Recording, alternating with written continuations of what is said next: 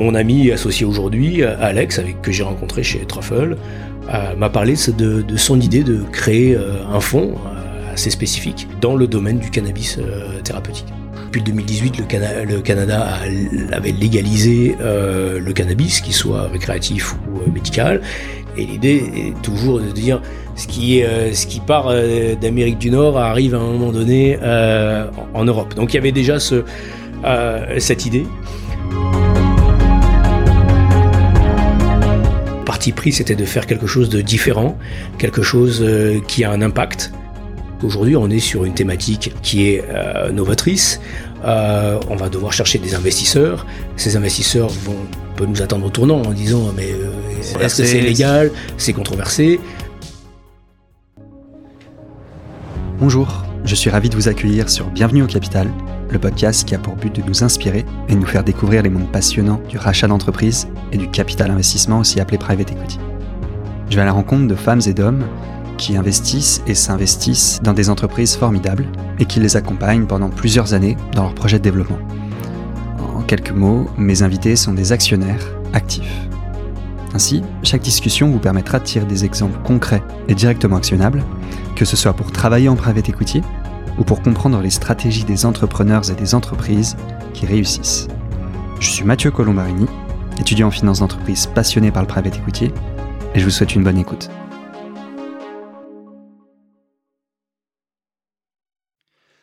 Bonjour à toutes et à tous. Bonjour Gaetano Insalaco. Bonjour Mathieu. Euh, Gaetano, merci de prendre le temps d'être avec, euh, d'être avec nous aujourd'hui. Euh, je suis super content pour plusieurs raisons. Enfin, on en parlait juste avant qu'on, commence l'épisode. Euh, c'est un épisode qui va être euh, particulier pour plusieurs raisons. Déjà, en général, quand je reçois des partenaires sur le podcast, c'est en général des anciens investisseurs qui montent des fonds. Toi, tu as été CFO en fond et maintenant t'es partenaire et tu, t'entreprends en montant en fond. Donc déjà comment comment est-ce qu'on arrive là? Ça va être hyper intéressant de comprendre. Et en plus, vous attaquez avec tes associés un nouveau marché qui, qui va être en énorme croissance. C'est un marché qui faisait 300 millions en 2018, qui va faire 2,8 milliards en 2024 et 15 milliards en 2029. Ce marché, c'est le marché européen du cannabis médical. Euh, vous allez aussi adresser euh, plein d'autres marchés qui sont des dérivés de ce produit-là. Euh, on aura de toute façon l'occasion d'y revenir, mais avant toute chose, je te propose de te présenter. Ouais, ben merci. Euh, et effectivement, moi j'ai fait euh, une grosse partie de ma carrière maintenant dans private equity. Euh, mon background c'est euh, un background classique d'école de commerce avec euh, option finance et assez rapidement en fait dès la deuxième année de cette école qui s'appelle aujourd'hui Schema, j'ai été intéressé par le private equity et donc je dirais que j'ai tout fait depuis ce moment-là pour rentrer dans ce secteur. et, et, et donc j'ai poursuivi par un master à Kedge en ingénierie financière mmh. et un, stage euh, donc dans une première société de private equity qui s'appelait à l'époque Capital Privé qui n'existe plus mais les les euh, les promoteurs de de, de de, ce fonds ont changé ont continué leur parcours. Et euh, comme tout euh, pardon. Tu étais en études en 89 92 je vois. Exactement. À cette époque-là le private equity était pas si développé. Comment est-ce que tu as connu l'industrie? En fait, euh, j'ai fait un, un, un, petit travail de mémoire euh, sur le, le, sujet, sur le financement des entreprises. En fait, je me souviens, c'était sur le financement des, des entreprises. Okay. Et euh, comme tout étudiant euh, qui connaît pas grand-chose au départ, je pensais plus au financement bancaire et j'ai découvert ça et je me suis dit mais mais c'est super en fait on investit euh, on investit dans quelque chose de réel on crée des emplois on on développe l'activité économique et, et, et c'est très concret en fait moi c'est ce qui me plaisait en fait okay. et donc ton premier stage dans un fonds de dans un fonds de, de, de, de buyout en fait euh, qui était un fonds euh, de, de, de, petite taille avec des avec des, des, des gens très compétents et, et à l'issue de ce stage j'aurais dit bah moi je veux travailler là-dedans comment on fait? Hmm. Et, euh, et à l'époque, en fait, et je vois, et tant mieux aujourd'hui, je crois que les, ça change un peu, mais à l'époque, euh, c'était un, un, un, secteur qui embauchait uniquement euh, des collaborateurs déjà confirmés, ayant de ayant d'expérience. Donc ils m'ont dit, si tu veux travailler dans le secteur, fais de la banque ou fais de l'audit. Et donc je fais de l'audit. Donc, donc euh, j'ai fait sept, exactement, j'ai fait sept ans d'audit euh, chez Deloitte. Et là encore, ben, j'ai essayé d'orienter mon parcours chez Deloitte pour auditer des fonds et des, et des, des institutions financières. Ok, pour Et donc- spécialiser dans. Exactement. Donc euh, j'auditais des, j'auditais des fonds, euh, des fonds de private equity, pas des OPCVM d'ailleurs. Et, euh, et j'ai eu ma mon premier job euh, en, dans le domaine du private equity en juillet 2000. Ok. Donc super période euh, pour euh, pour se lancer en Parfait. plein Pas du tout de- en plein bulle internet dans un fonds qui s'appelait euh, Pyramid Technology Ventures qui avait été euh, créé par deux euh, entrepreneurs. Ok. Euh, en, en plus, il y a le mot technologie en pleine bulle internet. Exactement, exactement. Ce qui leur a permis de lever euh, une centaine de millions de dollars très rapidement Ouais. euh, auprès d'investisseurs euh, principalement euh, français euh, pour euh, investir cet argent euh, dans des startups euh, de la Silicon Valley. Donc on avait un bureau à Paris et un bureau à San Francisco. D'accord. Et moi j'étais euh, directeur financier.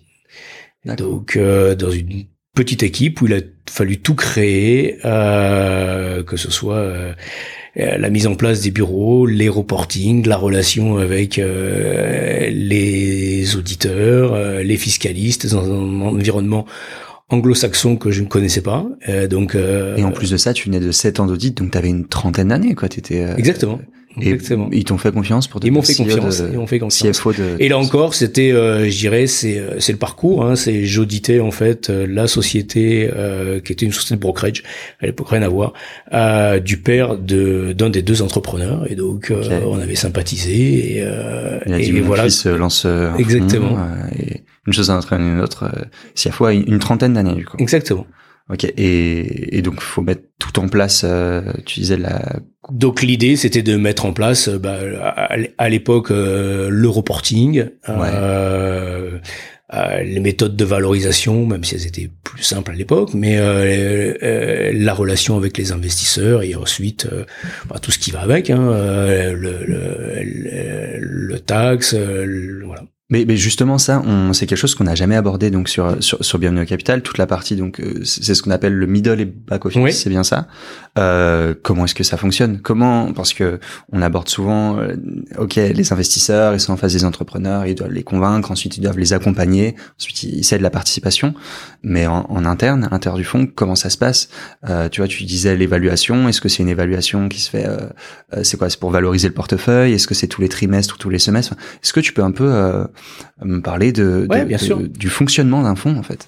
Alors, en fait, euh, euh, les investisseurs donc euh, bah, mettent à disposition leur argent et ce qu'ils attendent, c'est non seulement de la performance, mais au fur et à mesure, je dirais, de la de la vie du fonds, ce qu'ils attendent aussi, c'est une c'est une information claire, précise euh, de ce que le gérant fait de leur fait de, de cet argent, Hmm. comment il a investi, à quel rythme et à quelle valeur en fait euh, à un instant T à euh, l'investissement qu'ils ont fait.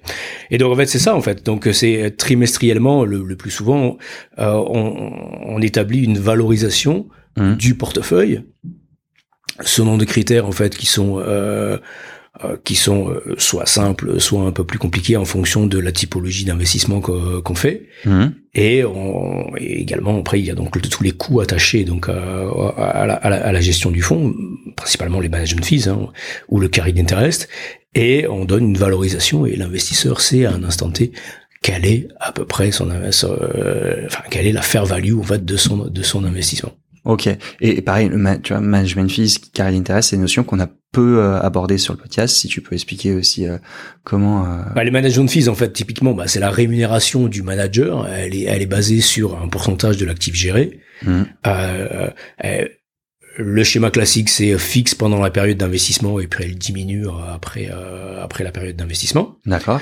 Euh, en, gé- en général, c'est au- c'est autour de 1,5, 2%, autour de 2%, c'est ça? 2% dans le private equity. euh, sur les fonds de fonds, c'est c'est euh, c'est moins. Donc, donc typiquement un fonds, si je comprends bien, qui lève 100 millions. Euh, tu disais qu'au début c'était fixe et puis ensuite dégressif. Donc si c'est un fonds qui dure 10 ans, typiquement les 5 premières années, il va toucher euh, 2% de, 2% des 100 millions chaque année. chaque année. Donc 2, millions chaque année, c'est du chiffre d'affaires euh, qui récurrent qui pendant 5 ans. Et ensuite, le désinvestissement, suivant la somme qui, qui gère, s'il gère 80, puis 60, puis 40, c'est toujours 2%. Mais généralement, le, le, taux reste le même et mhm. c'est l'assiette en fait euh, de calcul qui diminue où on prend euh, euh, le l'assiette du l'assiette est constituée en fait de la base d'investissement qui reste en portefeuille. Oui, d'accord. Donc, et donc, le donc et non plus le commitment. Au début, oui. en fait, euh, les 2% sont basés sur le commitment du fonds. Commitment qui elle est euh, la, la, poche globale qui qu'ils ont levée et ensuite c'est vraiment la poche réelle euh, après l'argent qu'ils ont rendu aux investisseurs c'est ça? Exactement ok donc ça c'est pour le management fees et le carry interest en fait c'est la c'est la la performance ouais. euh, c'est une portion de la performance qui est rémunérée au manager généralement c'est 20% entre 15 et 20% Ok. Et lorsqu'on rend sur un fonds de 100 millions, pour reprendre ton exemple, mhm. si on rend 200 millions, mhm. alors on va avoir 100% de plus-value. Sur ces 100%, on va prendre 20% mhm. qui va aller au manager et qui est réparti ensuite dans l'équipe de euh, gestion. Hyper clair. Hyper clair. Et ça, c'est pour le, modèle du fonds que du coup, au, final, tu connaissais bien vu que tu avais audité euh, les Exactement. Et tu, Exactement. Tu, étais dans, dans l'univers, mais en tant que du coup euh, conseil depuis un moment. Euh, et tu es resté une dizaine d'années du coup à Pyramide? En fait, j'ai fait tout le cycle euh, chez Pyramide qui a duré euh, qui a duré 16 ans de la liquidation à la à la de la création pardon à la liquidation mhm. euh, mais je, je suis pas resté toutes ces années chez euh, chez euh, chez Pyramide puisque ça c'était en 2000, 2010, euh, j'ai quitté en fait la structure mhm. pour rejoindre euh, Truffle. Donc en fait, en parallèle, j'assurais la liquidation de Pyramide alors que j'étais chez. D'accord, parce que le fonds n'était plus actif et non, parce qu'en fait, la, le, les managers n'ont pas eu la possibilité de lever un deuxième fonds. Alors ça, c'est pareil pour comprendre, euh, euh, un fonds qui prouve sa performance et euh, arrive à, à, lever un deuxième fonds et en général c'est quand les attentes des investisseurs étaient pas totalement c'est bien ça en oui, c'est ça en fait généralement donc les, des managers bah, se projettent sur sur de multiples fonds mmh. mais dans ces années 2000 euh, il y a eu beaucoup de fonds qui ont été qui ont été créés, notamment mmh. dans la techno. Euh, avec l'éclatement de la bulle Internet, les performances n'ont pas toutes été celles, euh, celles escomptées. Mmh. Et, euh, et, effectivement, même si euh, la performance de Pyramide était euh, assez honorable pour un vintage 2000, ouais. les managers n'ont pas souhaité poursuivre donc leur expérience et donc sont, sont chacun parti dans des, des, horizons différents. Mais il a fallu quand même bah, liquider le fonds de manière mmh. bah, avec toutes les diligences nécessaires pour à éteindre en fait toutes les, les investissements et distribuer euh, bah, le cash qui restait à la fin. Donc ça prend un petit peu de temps, effectivement, euh, puisque ça toujours des queues de des, des, queues de cerises dans les fonds avec des sociétés euh, bah, qu'il faut vendre, euh, voilà. Ok. Et à ce moment-là, c'est quasiment plus que de l'administratif. C'est plus que de l'administratif. C'est pour ça qu'en fait, euh, tu t'avais le temps. Avait voilà, euh, c'était c'était moi essentiellement qui m'occupais en fait de, bah, de, de faire le reporting mmh. de liquidation, les distributions aux, aux LPs de l'époque. Ok, parce que euh, parce que il y avait plus de challenge pour toi en fait, il y avait plus de. Non, c'était ça. Donc en fait, euh, bah, j'ai rejoint euh, j'ai rejoint Truffle à l'époque euh, en 2010 euh, mhm. bah, pour poursuivre ma carrière dans le secteur. Et là, en tant que en tant que CEO, donc toujours dans la dans la poursuite en fait de, de la même activité, hein, c'est-à-dire euh, responsable en fait de l'administration et du middle mmh. euh, dans une société qui était dans un environnement bah, cette fois régulé puisque je passais d'un fonds américain à un fonds français régulé par l'AMF et donc là en fait on a oui. une dimension euh, supplémentaire qui est celle en fait de euh, respecter un certain nombre de, de règles euh, qui sont édictées par euh, bah, le, le, le, régulateur, l'AMF. Au moment où tu arrives, le fonds il est déjà créé? Oui, alors au moment où au moment où je suis arrivé chez Truffle, la société existe depuis déjà une, une dizaine d'années et gère 400 millions, une quinzaine de une quinzaine de fonds, principalement des des FCPI, mmh. avec une équipe de middle qui fait trois personnes déjà. Donc c'est un nouveau challenge pour moi. Hein. Donc ouais où je passais d'un d'un fonds où euh, bah, c'était un peu au niveau administratif, un one man show. J'étais le seul. Euh, mm. Et là où je, je, prends une une équipe euh, dans le cas d'un fonds qui qui augmente ses actifs chaque année, puisqu'à l'époque Truffle levait chaque année deux fonds, deux FCPI.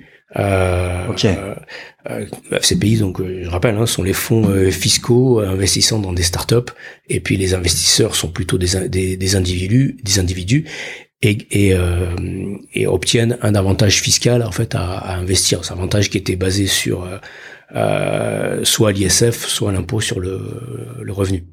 Hmm. Donc c'était, je dirais, la principale source de de levée de Truffle à l'époque. Et donc toi, tu arrives en tant que COO. C'est quoi le rôle d'un CEO dans ben, Le rôle de CEO, c'est exactement de la même manière que le, le, le je dirais le, le, CFO. On avait un CFO à l'époque hein, de Truffle. Et donc moi, en fait, j'étais vraiment axé sur euh, l'administration euh, des fonds. Mmh. Euh, donc euh, les reporting, encore une fois, les appels de, enfin les distributions, l'organisation euh, de la levée de fonds, c'est-à-dire en fait euh, bah, la coordination euh, avec les, les, avec les distributeurs, réceptionner les bulletins de souscription avec toute l'équipe, faire en sorte en fait qu'on on reçoit bien le cash, la relation avec les dépositaires, le dépositaire, euh, euh, alors ça c'est justement c'est hyper intéressant. La levée de fonds on l'a abordé mais seulement euh, avec des institutionnels pour l'instant avec Jean-Christelle Trabarel donc qui est Justin, de Jasmin Capital donc agent de placement. là ce que tu es en train d'écrire c'est du ce qu'on appelle le retail je crois. C'est du retail exactement. Est-ce que tu peux nous expliquer ce que c'est le retail? Alors le retail est, bon en fait la la la la, la stratégie de Truffle était à l'époque et toujours en fait hein, d'appliquer les mêmes méthodes de gestion pour des institutionnels, pour du, euh, des investisseurs euh, retail, donc via euh, via les FCPI. Donc la, seule différence en fait entre, un institutionnel et un retail, c'est le, le montant investi. Mmh. l'horizon également, parce que l'investisseur institutionnel va avoir un horizon d'investissement qui peut-être beaucoup plus long. Ouais. L'individu a comme horizon d'investissement, en tout cas dans son esprit, euh, celui de son avantage fiscal, c'est-à-dire 5 ans. Okay. Ah, donc il faut euh, essayer de, de, monétiser son, son investissement beaucoup plus rapidement. Et puis on a on a également des contraintes euh, des contraintes de, de, de, de, levée en fait qui sont beaucoup plus euh, strictes puisqu'en fait on s'adresse à des investisseurs qui sont non avertis et mmh. donc en fait on a beaucoup plus d'informations à fournir au moment de au moment de la levée euh, via euh, la brochure, le prospectus. Ensuite, euh, euh le législateur a mis en place d'autres informations comme le DC, euh, donc qui sont des informations plus synthétiques. voilà, donc on a on a plus de contraintes. au niveau de la levée de fonds auprès de, de, de, de, retail investors qui sont en fait des personnes qui sont non averties auxquelles il faut vraiment euh, donner euh, tous les facteurs de risque en fait pour qu'ils soient euh, je dirais en mesure de comprendre dans quoi ils investissent, comprendre que c'est très risqué, euh, il y a des disclaimers partout, euh, il y a donc ils peuvent ils sont il y a des risques de perte en capital, euh, que l'investissement n'est pas liquide. Tout ça, on est obligé de le passer. Exactement. Tout ça, on est obligé de l'écrire noir sur blanc, faire attention au wording. Euh, voilà. Et euh, vous passez en direct pour ces particuliers ou est-ce que c'est des réseaux de conseillers en gestion de patrimoine? Non, généralement, donc euh, on passe par euh, des réseaux, soit des réseaux bancaires, euh, des réseaux de, de CGP, euh, ou des plateformes en fait euh, auxquelles adhèrent les auxquelles adhèrent les CGP. Okay. Euh, parce que matériellement, on pourrait pas avoir la possibilité de connaître la totalité de nos investisseurs. Donc, euh, oui, ouais, je me souviens, direct, euh, euh, Truffle avait à, à gérer à l'époque le fonds qui avait le plus d'investisseurs. On parlait de à peu près de 15 000 investisseurs dans ce fonds, qui est un des plus ah gros FCPI jamais jamais levé avec UFF. On est incapable d'interagir avec avec 15 000 personnes. Donc on passe à, via un réseau, hein, mais donc on, à chaque fois, on, interagit avec le réseau qui ensuite diffuse l'information auprès de ses euh, auprès de ses investisseurs clients. Hyper clair, hyper clair. Et donc tu arrives là-bas en tant que COO. Euh, donc il y a la partie levée de fonds qu'on vient d'aborder, donc euh, qui a à gérer. La partie AMF, du coup tu découvres aussi. Enfin, tu Alors, connaissais quand j'étais mais... quand j'étais CEO, la, la, la, relation avec l'AMF était euh, dévolue au CFO. D'accord. Mais effectivement, euh, moi j'étais impacté dans la mesure où euh, lorsqu'on met en place les pro le prospectus, Mhm. Euh, ben, il faut faire attention à ce qu'on dit, l'appliquer à ce qu'on fait. Donc à chaque fois qu'on fait des investissements, que l'équipe d'investissement faisait euh, ces investissements, mhm. venez me voir en disant voilà, euh, je, voilà mon investissement, mon projet. Euh, et, euh, et, donc je le je, je disais voilà donc il y a une feuille d'éligibilité l'investissement est éligible parce qu'il y a aussi des critères d'investissement c'est ce qu'on appelle la c'est ça qu'on appelle la compliance? Euh... C'est ce qu'on appelle la compliance. C'est ce qu'on appelle. Ok, d'accord. Ok. Donc, est-ce qu'on est en compliance avec euh, les règles édictées par euh, par le législateur sur le FCPI mhm. euh, Donc, Truffle avait une multitude de fonds, donc on faisait aussi des investissements entre fonds. Donc il y a, aussi les, le respect des règles de conflit d'intérêts, donc euh, donc comment on gère. Donc c'était aussi moi qui faisais voilà. Donc euh, on va faire appel à un investisseur, à un, évaluateur externe. Euh, voilà les allocations entre fonds. Voilà pourquoi j'alloue à tel montant à tel fonds et tel à un autre en fonction de la durée de vie du fonds, en fonction de la taille du fonds. C'était des règles qu'on avait écrites entre nous euh, et qu'on appliquait. Donc c'était aussi mon, mon job en tant que euh, CEO. Euh, qui était la partie intéressante puisque là j'étais aussi en prise avec les avec les l'équipe d'investissement euh, et on travaillait ensemble sur structurer le l'investissement je dirais non pas côté business mais euh, structuré à côté côté fonds comment je comment j'allouais entre les différents fonds Ok, parce que eux, ils, typiquement, euh, tu disais que Truffle levait deux fonds par an. Donc euh, typiquement, euh, Truffle allait avoir 10, 15 fonds en même temps. L'investisseur sait qu'il a trouvé une participation, une, une société qui pourrait être un super deal. Et ensuite, vous choisissez ensemble sur quelle poche entre guillemets, dans quel fonds prendre l'argent pour. Voilà, parce qu'on avait, on avait toujours en permanence deux fonds euh, qui était en période d'investissement. Donc il fallait allouer sur ces deux fonds. Après il y avait également des réinvestissements, euh, faire en sorte que les anciens fonds n'étaient pas perdants par rapport à, à, à, à ces nouveaux fonds ah, qui rentraient. Qui sont quand donc euh, donc il y a, y a, quand même des arbitrages et euh, des des des des arbitrages à faire effectivement pour bah, pour éviter de s'exposer soit à des conflits d'intérêts, être le plus juste possible entre les différents investisseurs, euh, entre les différents fonds investisseurs. C'est, ça peut être compliqué, mais est-ce que c'est pas aussi une force? Parce que du coup, ça évite de trop pondérer ton fonds sur un secteur parce que bah, ok, la participation qui est dans le tourisme, j'en ai déjà plusieurs dans ce fonds-là, je peux le mettre dans un autre. Et est-ce que ça te permet pas aussi de, est-ce que ça peut pas être aussi un avantage d'en avoir euh, deux en même temps? Euh... Bon, en fait, c'était c'était une donnée, hein, c'était une donnée. Je veux dire, le, le, le Truffle avait deux fonds, et, et, et, donc euh, euh, il fallait continuer à les investir euh, dans un vivier de portefeuille qu'on avait et qu'on voulait continuer à investir. La difficulté, c'était de respecter vraiment euh, l'égalité entre les différents fonds, euh, pas en léser un, pas en avantager l'autre, et maintenir des performances en fait les meilleures pour pour chacun des fonds. Hyper clair. Et tu passes CFO. Et donc en 2016, je passe euh, CFO et je rajoute en fait euh, la responsabilité euh, de la société de gestion et la relation avec l'AMF. Okay. Euh, donc donc voilà. et je dirais dans mes attributions également, bah, j'étais en charge de tout ce qui était contrôle interne. Mm. puisqu'en fait, et, et, bon, j'ai bien vu, ça fait un petit moment que je travaille maintenant dans le secteur, donc j'ai bien vu en fait la, la l'importance de plus de, plus en plus grande du contrôle interne euh, et, du contrôle des risques dans euh, dans la profession. Comment ça se matérialise? Ben, en fait, euh, dans dans dans les fonds aujourd'hui, on a une fonction qui s'appelle le RCCI, donc qui est responsable du contrôle interne. Ouais. Et ben, qui met en place un, plan de contrôle, effectivement, ben, des, des procédures de contrôle interne, et donc on a un contrôle de premier niveau, c'était ce que je faisais d'abord, hein, c'est-à-dire effectivement, euh, comme je comme je disais, lorsqu'on fait un investissement, c'est bien s'assurer qu'on respecte bien les règles euh, de déontologie, euh, de, de, de, de, contrôle, de, de conflit d'intérêts, de valorisation. Euh, après, on a des contrôles de second niveau. À l'époque, on avait on avait des, des, des quotas, parce que l'FCPI avait des quotas, donc contrôle de ces quotas trimestriellement. Euh, et puis euh, euh, contrôle d'application des procédures. On avait des manuels de procédures qu'on a fait, donc euh, c'était aussi partie de, bah, de mes attributions. Et ça, euh, c'est la même chose pour tous les fonds, que ce soit un fonds euh, small cap qui gère 30 euh, millions ou un fonds. Euh, c'est une obligation aujourd'hui de tous les fonds régulés d'avoir des procédures, un RCCI, des procédures, des un contrôle interne et, et, je dirais un, un, contrôle du contrôle interne. D'où une, une prime à la taille que, que, mes invités m'expliquent souvent sur le podcast, parce que pour structurer toute cette partie. Exactement, exactement. Ouais.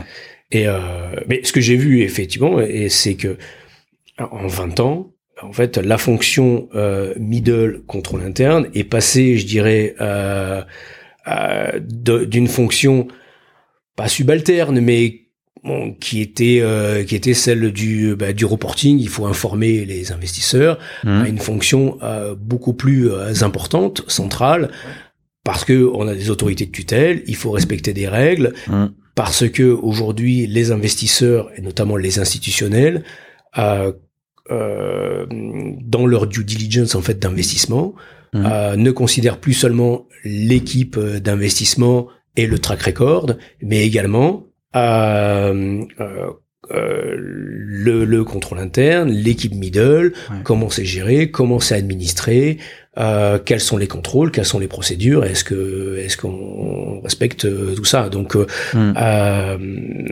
je me souviens dans les dernières euh, due deals qu'on ou dans lesquelles j'avais auxquelles j'avais participé lorsque j'étais chez Truffle auprès de d'investisseurs institutionnels qui investissaient chez dans les fonds Truffle, toute la partie euh, euh, back office, middle office, traitement de l'information euh, représentait 50% de la due deal. C'était euh, c'était pas seulement en fait le track record. Et, et, euh, et c'est là c'est là où le travail en fait du middle, du CFO, du CEO, du secrétaire général, on, peut l'appeler comme on veut, euh, est, est valorisé et, euh, et c'est très intéressant. Et c'est pour ça que tu disais que la fonction est devenue centrale. Exactement. C'est que c'est euh, centrale et avec des avec des équipes qui s'étoffent aujourd'hui. Euh, il est pas rare d'avoir dans des fonds euh, plusieurs euh, collaborateurs euh, au middle, euh, au contrôle interne, et voilà. Hyper clair, hyper clair. Et, et moi, je, je, me posais la question est-ce qu'il y a des logiciels métiers ou est-ce que c'est encore c'est archaïque euh, et euh, avec des fichiers Excel euh, très non très non on a, on a on a on a aujourd'hui euh, des outils euh, qui existent de suivi euh, de suivi de l'activité de private private equity. Okay. et et pour la petite histoire en, dans mon premier fonds on avait investi dans un logiciel qui s'appelle eFront qui était le premier logiciel dédié au secteur parce qu'aujourd'hui, à l'époque, en Europe, on pouvait utiliser des, des logiciels qui étaient plutôt anglo-saxons, qui n'étaient pas vraiment adaptés, notamment à la solution française. Et Ifront a, a, a, créé euh, le premier logiciel. Et euh, on a été le deuxième euh, utilisateur également. Et pour la petite histoire, euh, Ifront est devenu une société qui a été vendue plus d'un milliard 20 ans après, ah oui. et qui aujourd'hui fait partie du groupe BlackRock. D'accord, ok. Donc, comme quoi on peut commencer petit et puis ah, c'est incroyable. et puis devenir à, une société logicielle euh, maintes fois euh, euh vendue jusqu'à euh, plus d'un milliard ou un milliard deux vendus à BlackRock aujourd'hui. et donc, mais il existe d'autres d'autres logiciels aujourd'hui qui sont qui permettent d'automatiser quand même beaucoup de ces tâches qui où il y a ben, pas aujourd'hui moins de valeur. Aujourd'hui, on on gère énormément de données en fait hein, euh, lorsqu'on est euh, lorsqu'on on gère un fonds. Parce que on gère euh, euh pour parler financier on gère l'actif c'est-à-dire tous les portefeuilles. Mmh. et un portefeuille c'est c'est une société dans laquelle on investit mais de multiples rounds d'investissement également. Donc en fait on doit garder la trace de tous ces de tous ces investissements. Mmh. et puis on gère également bah, le passif les investisseurs euh, leur commitment, le montant, euh, le montant euh, que l'on a appelé, le montant qu'on a distribué. et donc en fait, tout ça fait qu'on a une énorme base de données avec beaucoup de beaucoup de data. Hmm.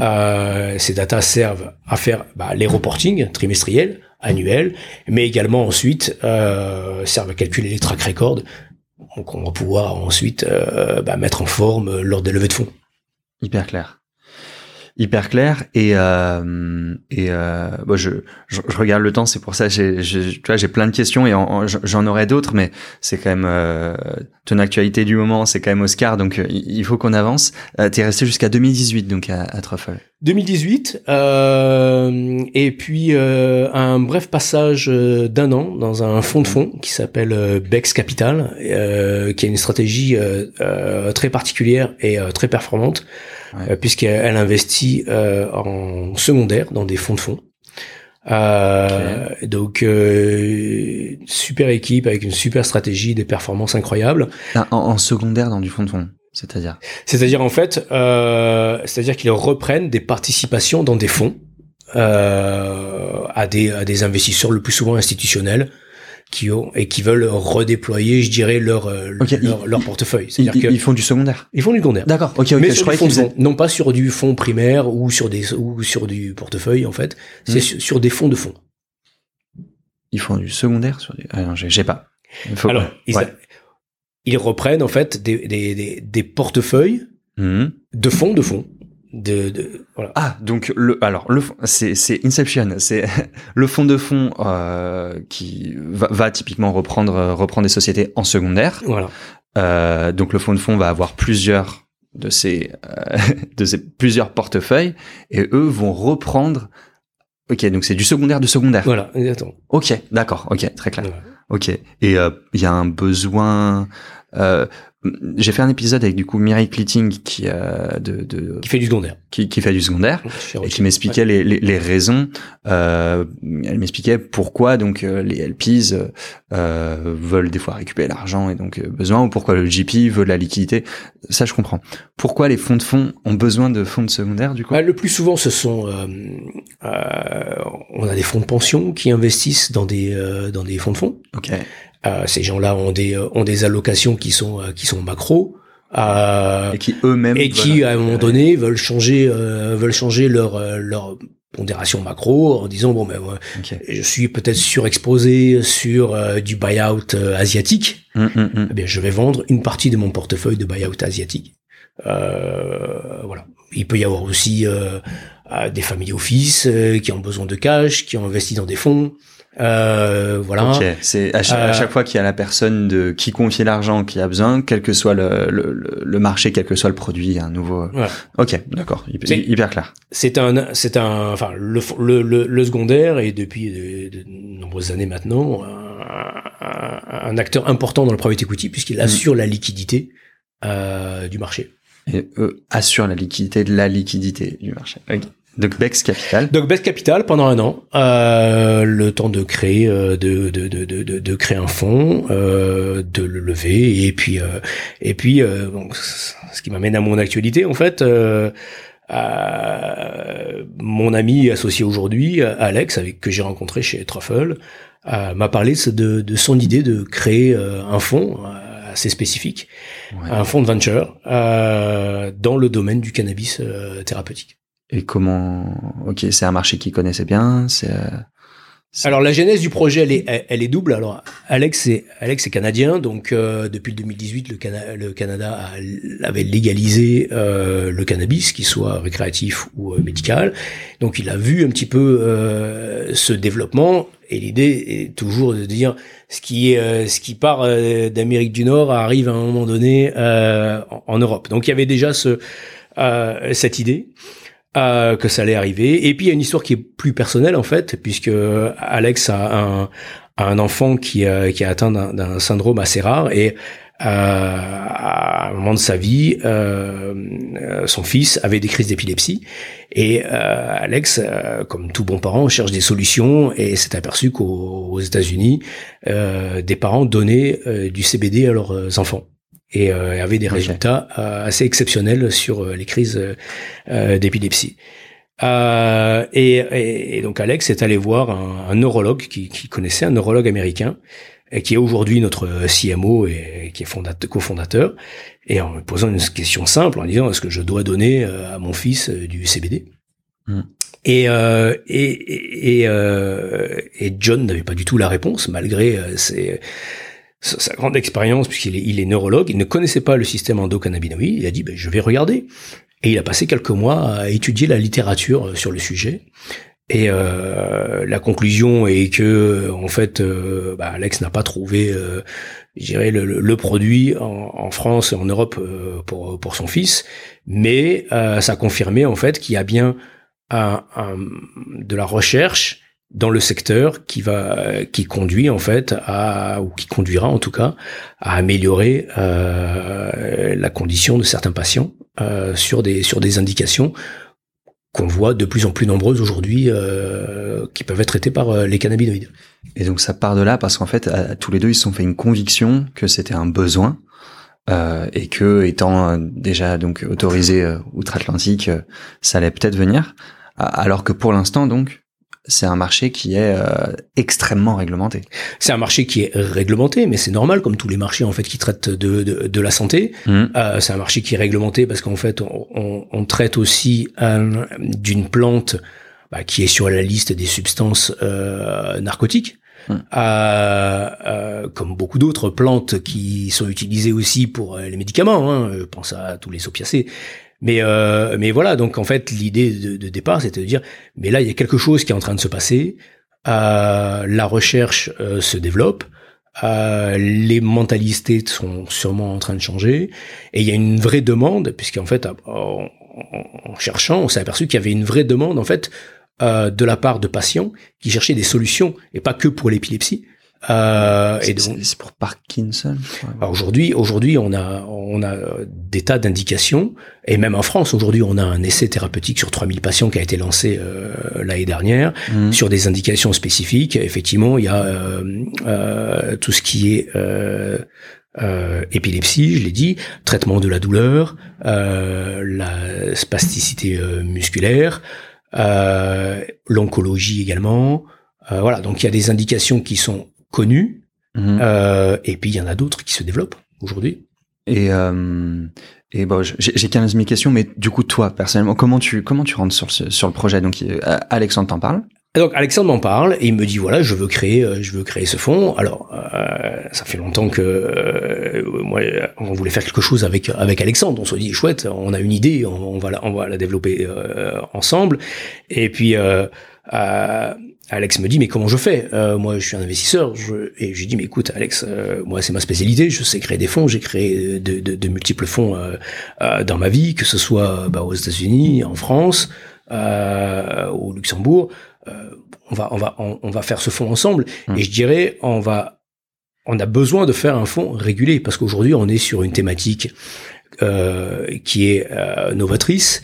Euh, on va devoir chercher des investisseurs. Ces investisseurs vont bah, euh, vont un peu nous attendre au tournant en disant mais est-ce que c'est légal? Est-ce que c'est légal? C'est controversé.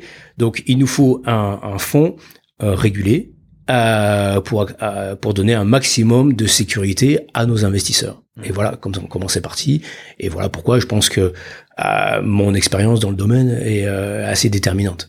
Ok, parce que c'était un notamment alors aussi parce qu'Alexandre est ton ami et, et, et, ça, ça joue forcément énormément. Et vous vouliez monter un projet ensemble. Mais donc en plus de ça, le côté expertise sur la structuration d'un fonds, en tant qu'ancien CEO, CFO, était hyper importante. Et c'est pour ça que, comme tu, on, en parlait euh, juste avant, c'est quand même assez rare de voir quelqu'un qui est CFO. Et c'est très bien, comme tu dis maintenant que c'est enfin, c'est devenu en plus une fonction centrale. Euh, donc, tu es un, des premiers euh, CFO à euh, cofonder. Euh, je sais pas si je suis le premier. En tout cas, c'était dans la suite logique de ce que moi je voulais faire. Et effectivement, euh, ça a été déterminant pour le projet puisqu'en fait euh, euh, moi qui ai créé beaucoup de fonds je pensais pas que ça allait être aussi difficile au départ de créer de créer ce fonds. Puisque parce que t'as, essayé de l'agréer à, à l'AMF on a, on a on a on a tenté dire, quelques approches. On s'est vite aperçu, on s'est vite aperçu qu'en France ça allait être assez difficile de, de, le faire. Donc on a essayé les autres juridictions qui sont les juridictions évidentes comme le Luxembourg. Euh, on, on, on, voulait, et c'est le modèle qu'on a pris, un modèle euh, euh, d'AIFM euh, délégué, puisqu'en fait aujourd'hui Oscar n'est pas gérant, on est advisor, donc on passe par un, un AIFM.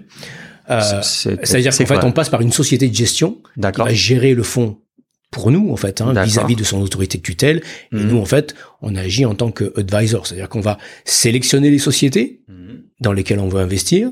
On va les présenter à la société de gestion qui va obtenir son propre comité d'investissement. Et ensuite nous on va gérer les sociétés euh, les suivre et euh, les aider à croître tout ce que fait un VC et puis euh, gérer la sortie. Euh, pourquoi? Pourquoi pas être directement en société Alors, parce que euh, c'est c'est la route euh, que prend euh, euh, aujourd'hui que, prennent aujourd'hui de plus en plus de jeunes euh, managers. D'accord. C'est plus rapide, c'est moins cher. Okay. pour un first time phone. Pour un first time phone, on n'a pas besoin de demander l'agrément à l'AMF, donc on, on, utilise l'agrément d'une société de gestion. Ok. Donc c'est le parti pris qu'on a pris dès le départ. Donc donc au Luxembourg, on trouve ça très euh, très bien. Et ça avait un avantage également pour nous vis-à-vis de nos investisseurs, mmh. puisque on, on met un, on met également, je dirais, un, une étape de contrôle supplémentaire. Ouais. Puisque aujourd'hui, aujourd'hui, euh, Oscar décide d'investir dans cette société, eh bien, l'AIFM va approuver ou va pas approuver aussi également. Donc, euh, mais elle va approuver sur du non pas sur euh, des critères, je dirais, de business euh, ou, euh, ou de technologie de la société ou de produits en développement, mais est-ce que c'est légal? Est-ce que j'ai respecté euh, mes, ma, ma, stratégie d'investissement? Donc, donc ça, l'avantage pour l'investisseur, c'est que en fait, bah, Oscar aujourd'hui ne peut pas mmh. investir dans quelque chose d'illégal parce que de toute façon, l'AIFM va pas perdre son agrément pour faire plaisir à Oscar. Okay. Donc ça donne une sécurité supplémentaire à l'investisseur qui se pose aujourd'hui la question est-ce que vous investissez dans des activités qui sont légales? Oui, de toute façon, on va pas investir dans quelque chose d'illégal. Et deux, même si on voulait, une idée farfelue, on pourrait pas parce que l'AIFM ne nous le permettrait pas. L'AIFM, est-ce que c'est la société de gestion C'est la, société la société de gestion par laquelle vous passez? Exactement. Ok, très clair. Et donc en fait, donc c'est ce modèle qu'on a choisi. Donc euh, on a on a devait d'abord trouver au Luxembourg un AIFM et euh, cet AIFM opérait également en Irlande et en fait aujourd'hui le fonds est immatriculé en Irlande. Donc aujourd'hui, en fait, Oscar est le premier fonds européen régulé euh, investissant dans des startups dans le domaine euh, des, du cannabis médical ou entre, entre ou ce que nous on appelle du système endocannabinoïde en fait, qui est le système du corps qui gère en fait euh, la réaction aux cannabinoïdes. Hyper clair. Et justement sur ce sujet, j'ai plein de questions, mais comme tu viens d'aborder le sujet de, de l'AIFM, euh, c'est euh, je demande pas des, des, des, des chiffres qui soient euh, précis ou spécifiquement sur Oscar, mais les pratiques marché, c'est quoi le, le, modèle économique de, de, de l'AIFM Il y a une rétribution d'une partie du carry et, du management fees. Euh, le, le modèle euh, global, hein, je demande pas. le modèle en fait, c'est euh, c'est une société de gestion mmh. qui a euh, l'agrément sur son territoire, là en, Irlande spécifiquement. la société s'appelle Crossroad Capital Manager et et donc en fait on on loue son agrément, c'est-à-dire que en fait, et euh, son business model, c'est un pourcentage de l'actif euh, géré.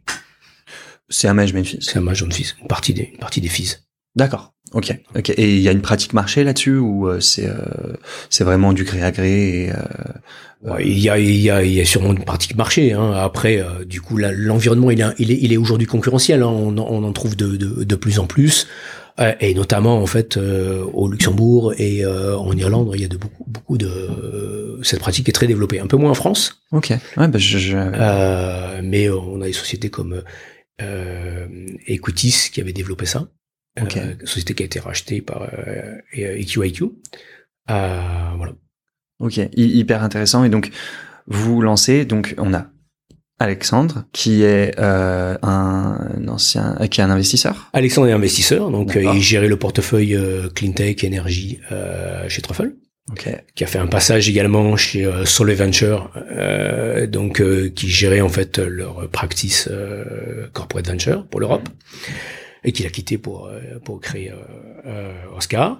John, qui est notre CMO, qui est un neurologue américain, euh, qui, a, qui, a, qui a une grande expérience également dans l'industrie pharmaceutique puisque il a travaillé chez Allergan. Euh, il était euh, CMO euh, worldwide pour. et là, CMO, c'est pas Chief Marketing Officer, non, c'est Chief, Medical, Officer. Hmm. Et donc, euh, et donc avec cette équipe de trois au départ, et là on est en juillet 2019, et on a passé les six mois, euh, les neuf mois, on va dire, suivants à créer le fonds, mhm. chercher les partenaires en Irlande, euh, avec euh, bah, aujourd'hui avec une structure qui, avec un IFM, un, des plus gros euh, administrateurs du monde avec Apex, KPMG en tant qu'auditeur, voilà. Et, et, on découvre en fait tout un, un, un, un écosystème bah, dans le domaine du cannabis, du cannabis médical, euh, Aujourd'hui, en fait, euh, lorsqu'on va voir les investisseurs, je crois qu'il y a un grand étonnement en fait de, de, de, de, leur part qui est de se dire mais euh, en fait il y a un vrai secteur. C'est-à-dire qu'on a des avocats spécialisés euh, on a des, des médias spécialisés euh, un fonds spécialisé Oscar ça y est. et on est le seul. Euh, et, euh, et voilà. Donc des conférences spécialisées et et, et, et bah, des startups qui se qui se créent mm. dans euh, dans tous les domaines en fait euh, qui euh, bah, qui vont permettre de, de, de développer cette ce secteur cette industrie alors ça passe euh, de la production euh, jusqu'à la jusqu'au développement de molécules thérapeutiques. Mm-hmm. Alors nous, on a choisi le parti de ne pas investir dans la production. Ouais. moins de valeur ajoutée. on pense qu'il y a moins de valeur ajoutée. Mhm. Euh, on pense que la plante en elle-même va devenir une commodities, donc euh, pas forcément euh, beaucoup de euh, bah, de valeur ajoutée, d'argent à se faire là-dessus. Donc d'autant que euh, les anglo-saxons sont quand même aujourd'hui très très présents. Ils ont des capacités de production énormes. Mhm. Le, la technologie existe déjà dans leur dans leur pays, en Amérique du Sud, en Europe aujourd'hui, euh, surtout au Portugal ou en Grèce. Ça, sera facile d'exporter. Voilà, euh, donc euh, ils sont tous, ils sont tous à la porte de l'Europe à essayer d'avoir bah, leurs agréments pour importer, pour importer leurs plantes. Donc, donc nous, on est plutôt, je dirais, dans la chaîne de valeur qui part après la plante mmh. jusqu'au produit fini, on va dire, avec deux axes d'investissement. le médical et le bien-être. Mmh. Qui n'est pas le récréatif. Qui n'est pas, pas du tout. Donc on s'interdit vraiment le récréatif, ça c'est euh, encore une fois c'est clair. Euh, et, euh, et ensuite euh, tout ce qu'on appelle le pick and shovel, c'est-à-dire toutes les sociétés qui vont aider au développement euh, de la du secteur. Et là on part, on, on peut parler d'extracteurs, on peut parler de, de logistique, de de, de, hmm. de, de, plein de choses en fait. Hein. Euh, euh, on a comme objection parfois de certains qui, investisseurs qui disent oui, mais vous êtes sur une niche. Mais, mais en fait, la niche, c'est juste le fil rouge. Mais euh, il y a tellement de choses à faire aujourd'hui, puisqu'on si on parle de la production, euh, il faut extraire, il faut extraire, il faut euh, acheminer, il faut euh, développer des molécules, mmh. euh, il faut éduquer mmh. aujourd'hui, éduquer les patients, éduquer les médecins, éduquer le marché. donc le, il y a tout à faire en fait. On est on est sur un on est sur un secteur qui est en train de se structurer à tout point de vue et, et sur lesquels on a identifié un tas de ce qu'on appelle les pain points. Et là où il y a des pain points, ben, il y a des solutions. Là où il y a des solutions, ben, il y a des sociétés qui créent euh, des, euh, euh qui créent des réponses, euh, des réponses à des besoins. Il y a des besoins, il y a un marché. Vous êtes là pour les accompagner. Exactement. Et aujourd'hui, ces sociétés euh, bah, trouve assez peu de financement aujourd'hui parce qu'il n'y a pas de VC spécialisé. Euh, c'est un premier européen, donc euh, faut, évangéliser le marché. Exactement. Euh, on est euh, sur euh, un produit où il y a écrit cannabis. Parfois, bah, les, les fonds bah, ne veulent pas investir dans, dans ce domaine, donc donc ils ont du mal. Donc donc là, on est là pour ça. Et vous avez une cinquième personne qui est à Londres aussi, tu me disais avant qu'on Donc on a euh, on a une autre, étoffé euh, notre équipe avec euh, un jeune collaborateur qui a fait de la banque, spécialiste de, des Actech et qui est basé à Actech. Donc euh, tout ce qui ag, tout ce qui Ag. est agriculture, Ah, ok, technologie d'accord, ok, ok, d'agriculture, ok, ok. Ouais. euh, et qui est Ouais. basé à Londres. Euh, ce qui ce qui fait sens en fait parce qu'aujourd'hui euh, dans dans le deal flow qu'on a qu'on a pu euh, étudier en deux ans on a pu regarder à peu près euh, 400 boîtes entre 400 et 450 boîtes Ouais. euh, 40% du deal flow vient des vient du UK donc euh, donc on a on a euh, on avait un, un intérêt à avoir quelqu'un sur place Mm. euh, euh, à tel point qu'on a créé également un deuxième fonds spécialement pour le marché euh, UK, Ok. puisqu'on a créé euh, ce qui s'appelle au UK le premier euh, EIS Fund, c'est-à-dire en fait un fonds euh, un, un fonds équivalent au FCPI en fait. Donc c'est-à-dire que les investisseurs euh, britanniques peuvent investir dans ce fonds, qui va investir dans des sociétés bah, ayant la même euh, stratégie hein, dans le domaine du cannabis euh, thérapeutique, et ils vont avoir un avantage fiscal à investir. Donc, Euh, euh, on, donc on est là, sur quel objectif de levée pour les deux fonds? Euh, donc le fonds principal, Oscar Fund, on est sur un objectif euh, de 150 millions, Hmm. euh, avec un premier euh, closing euh, qu'on devrait faire à- au premier trimestre d'une trentaine de millions. Et sur l'EIS, euh, bah, les ambitions sont plus euh, sont plus modestes hein, de toute façon. Donc le marché, je dirais, de- de- des fonds EIS est, est- est plus petit. Donc euh, euh, si on lève euh, 5 millions, euh, voilà, sur l'année 2022, Mm. euh, on sera très content et on pourra faire quelque chose puisque c'est déjà c'est un fonds qui est plus en amorçage. Donc on a Mm. besoin de mettre des plus petits tickets. Ok, d'accord. C'est euh, des sociétés plus jeunes qui Société nécessitent plus jeune, donc euh, basée donc euh, en UK. Euh, sur des tickets qui sont euh, plus euh, plus petits en amorçage et qu'on pourra qu'on pourra peut-être ensuite accompagner avec le fonds principal avec euh, le fonds Oscar. Ouais, c'est c'est aussi une manière de faire du, du scouting, c'est ça de, exactement, de- exactement, ouais, Ok. exactement. Hyper clair, hyper clair. Et euh, donc vous êtes sur un marché qui va exploser avec des les meilleurs experts euh, pour pour l'adresser. Euh, pourquoi le tu parlais tout à l'heure de canna... non pas de cannabinoïdes justement mais d'opiacés et les opiacés qui sont pourtant euh, une drogue sont autorisés dans les médicaments. C'est pas le cas du cannabis. Pourquoi? Bah, euh, pourquoi? Euh, bah, Je dirais que le, le, le- déjà donc euh, les cannabinoïdes étaient euh, étaient sur la, la, la, la liste des substances, je dirais narcotiques de l'ONU. Euh, et donc, ils ont été enlevés de cette liste dès euh, fin 2020, D'accord. ce qui a permis euh, bah, aujourd'hui de- de- d'accélérer la recherche. Hmm. Et, euh, et, euh, et, et cette recherche, en fait, euh, vise également euh, bah, à remplacer de plus en plus tous les, les, euh, bah, les médicaments, euh, enfin certaines catégories de médicaments à base d'opiacés, puisque en fait, on voit bien que c'est une catastrophe, en fait, puisque euh, il y a de plus en plus d'accidents auprès de, de, de, de patients qui prennent ces, ces, euh, ces médicaments en termes d'accoutumance, euh, voilà. Donc, euh, donc euh, il y a une partie euh, des, euh, des, des de, ces médicaments qui pourraient être remplacés par des des des bah, je dirais des médicaments ou en fait des substances à base de cannabinoïdes. Hyper clair. Hyper clair. Et euh, ça, on, on a enregistré cet épisode début janvier. Euh, il y a une semaine, euh, la France a fait marche arrière. Euh, c'est un petit peu ça, hein, si j'ai bien compris. Alors, le, le- le- le- le- le- bon, il faut savoir qu'en France, en fait, euh, en Europe, euh, est le premier pays producteur de, de chanvre. Donc, en fait, il y a un vrai enjeu euh, économique euh, pour la France. Euh, euh, et je trouve qu'on n'en parle pas, on n'en parle pas assez.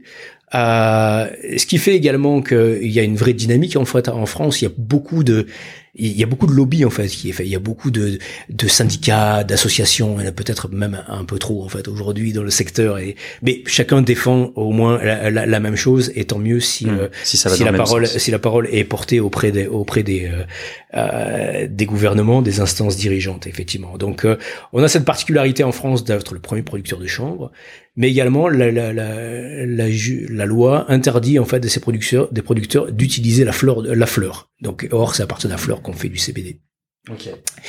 et euh, même si la juridiction est élevée les les les les les, les euh, ah je trouve plus le mot le Législation. les législations et les, les différents arbitrages où euh, euh, on, on- on dit et on confirmé que le CBD n'est pas un narcotique. Ok. On, il y a toujours en France, euh, voilà, cette idée de. C'est aussi une question d'image. Voilà, c'est- une question d'image. Euh, là, le, le, le législateur a dit, euh, oui, mais en fait, euh, euh, parce que le, le, le, le 30 décembre dernier, euh, ce Mhm. qui a été euh, sorti par le législateur, c'était l'inter- l'interdiction de vendre de la fleur de CBD. Or, aujourd'hui, tous les magasins qu'on voit vendent de la fleur de CBD. Donc, euh, l'argument, c'est de dire, oui, mais en fait, euh, la police ne peut pas faire la différence entre une tête de cannabis, de fleur de cannabis, et une tête de fleur de CBD. Et donc elle dit bah dans ces cas-là, au moins en France, on ne peut pas vendre la fleur. Et donc en fait c'est c'est pour ça, c'est que en fait le, le- toutes les instances européennes disent bah le CBD n'est pas une drogue et en France on dit bah oui mais euh, nous on, on va interdire la, la vente comme si c'était une drogue. Mais euh, je dirais qu'il y a eu des recours et donc euh, bon voilà donc ça va ça va changer mais euh, Sa- sa- Sachant que ça, ça concerne, donc tu, tu, tu m'expliquais, il y a la partie production que vous touchez pas, la partie récréationnelle, vous n'y touchez pas, euh, et ensuite vous avez deux pieds, la partie médicale et la partie euh, bien-être, et en fait ça, ça concerne la partie bien-être. ça concerne la, partie bien-être. Pas la partie médicale qui en plus pour vous est, est- est la majorité de votre fonds, je crois, ou? Oui 50% du fond. Ok, ouais, ok, donc c'est quand même, c'est quand même la moitié de, c'est quand même la, la moitié sur euh, la partie euh, bien-être qui euh, là euh, vient d'avoir un. C'est la partie bien-être parce qu'en fait, euh, aujourd'hui dans la partie médicale, on peut utiliser, de, enfin, les, les- du, du CBD. On Ouais. utilisera du CBD. Euh, D'ailleurs, la, la recherche en avance La recherche par rapport aux, aux, aux États-Unis, tu me disais. Oui, alors euh, effectivement, tu as raison. C'est un point qu'on avait abordé un peu en off. C'est que l'Europe a un vrai avantage au niveau de la recherche euh, dans le, dans le domaine des cannabinoïdes. Mm. Pourquoi? Parce qu'en fait, tant qu'aux États-Unis, euh, il sera fédéralement interdit euh, de, de, de vendre ou de consommer Hmm. euh, de- du cannabis, il ne pourra pas y avoir de recherche publique ou de recherche aidée. Aujourd'hui, en Europe, il est partout dans tous les pays permis de faire de la recherche. Il est permis de développer, euh, de créer une société euh, développant des molécules euh, thérapeutiques à base de cannabinoïdes. Hmm. Euh, et donc, aujourd'hui, on a un vrai avantage euh, en Europe par rapport aux États-Unis. Donc, euh, l'idée euh, d'Oscar, c'est effectivement de profiter euh, de cette recherche, euh, de ce savoir, euh, de sociétés qui vont développer de nouvelles molécules qui ensuite bah, seront vendues bah, sur les marchés américains ou, ou globaux, on va dire. Donc, donc voilà. Et, euh, et je, je profite pour euh, de l'occasion pour dire, ben, on- on- c'est déjà quelque chose qui est en marche puisque euh, on voit que les acteurs américains bah, regardent euh, de plus en plus des sociétés européennes. On a l'année dernière une société euh, qui s'appelle Curalif qui a acheté IMAC, qui est une société euh, qui développe des produits euh, euh, médicaux à base de cannabinoïdes. Euh, alors après, on, a- on commence à avoir des, des, des deals de plus en plus gros dans le secteur. Là, le dernier étant Pfizer, qui a racheté euh, pour euh, euh, 6,7 milliards une société euh, pharma spécialisée dans le dans les produits euh, à base de cannabis. L'année dernière, JW Pharma, qui est qui était le pro- la première société pharma qui avait deux produits euh, euh, à base de deux médicaments euh, régulés et approuvés euh, à base de cannabis, qui a été racheté par Jazz euh, Pharma, euh, une pharma, je dirais, classique.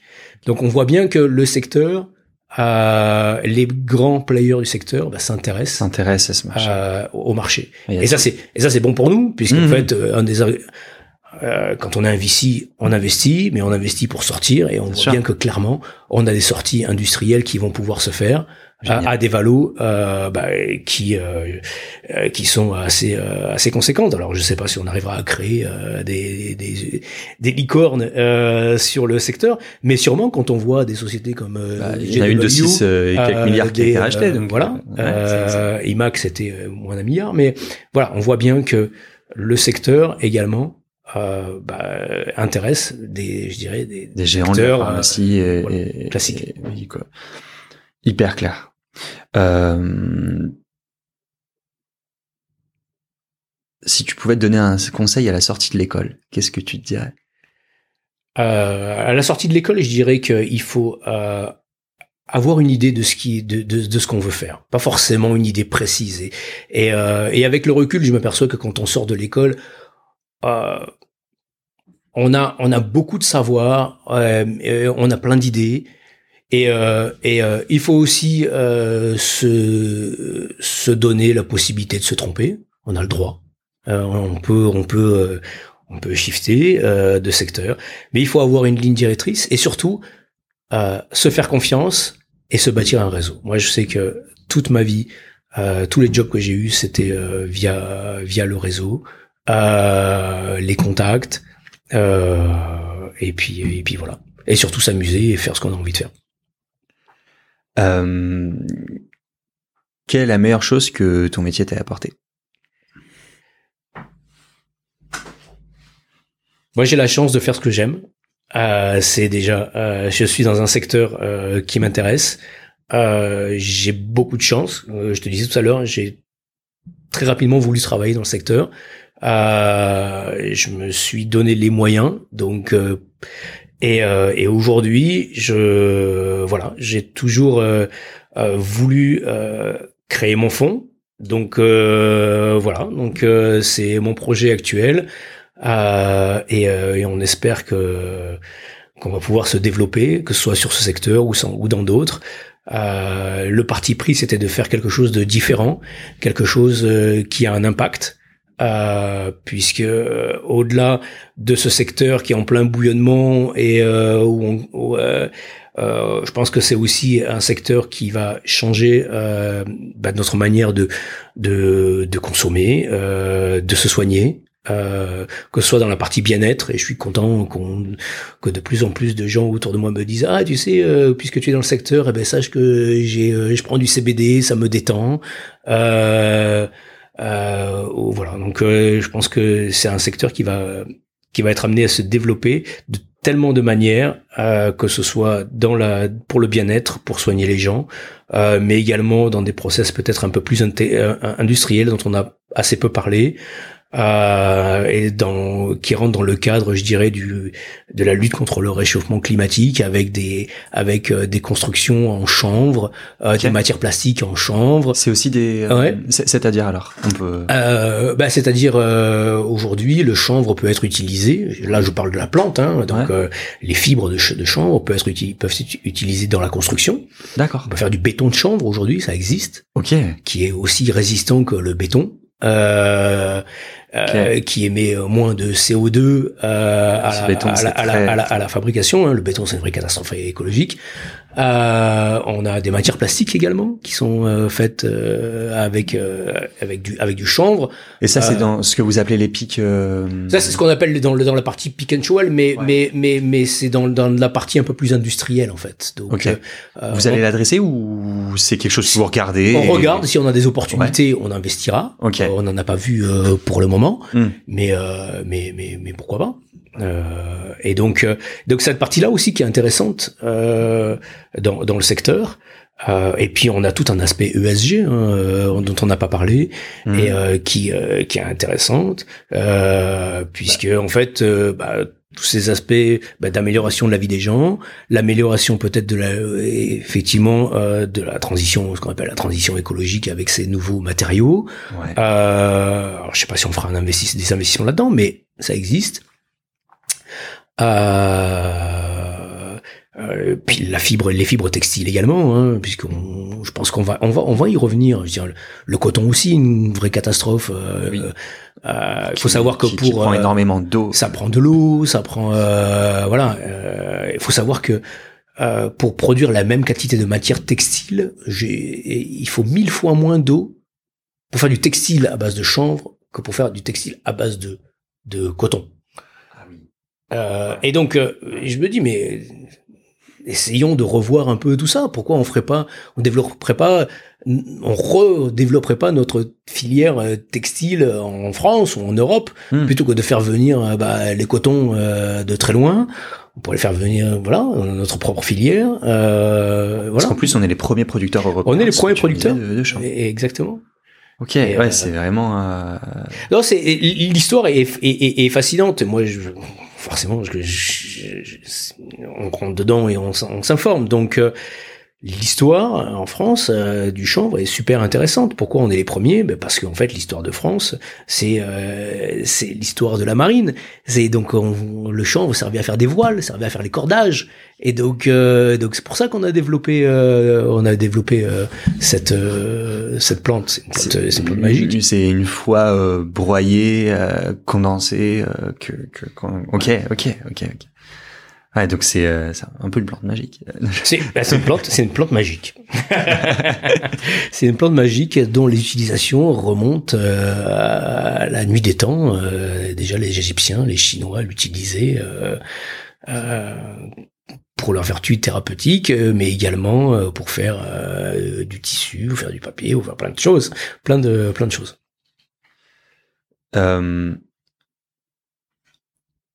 Vu qu'on est sur le sujet, moi, il y a une question que je, je, je me suis toujours posée. Euh, L'alcool, bah, c'était prohibé à un moment justement aussi, également aux États-Unis. Euh, euh, la, cigarette, je me trompe quand je dis que c'est une drogue aussi le, tabac ou, ou c'est pas considéré comme une drogue le tabac?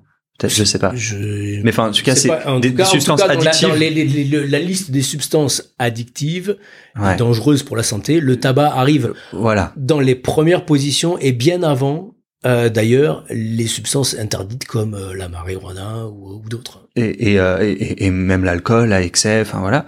Et comment est-ce est que c'est choisi ça? Lesquels on va mettre dans la catégorie interdite, comme c'était le cas aux États-Unis il y a une centaine d'années pour l'alcool, et pour les autres substances, comment est-ce que c'est choisi? C'est qu'une question de lobby qui arrive à faire passer des lois ou comment ça comment ça se fait? Alors je veux pas me je veux pas me prononcer, je, je, je connais pas trop les les les les, les je dirais les les classifications. Les classifications, je pense que ce sont des, des experts qui décident en fait euh, bah, de, de la toxicité de telle ou telle euh, substance. Effectivement, bon, je dirais, on peut pas on peut pas nier que le cannabis est une substance addictive euh, qui, qui, a des effets également néfastes sur la santé. mais mais voilà hyper clair.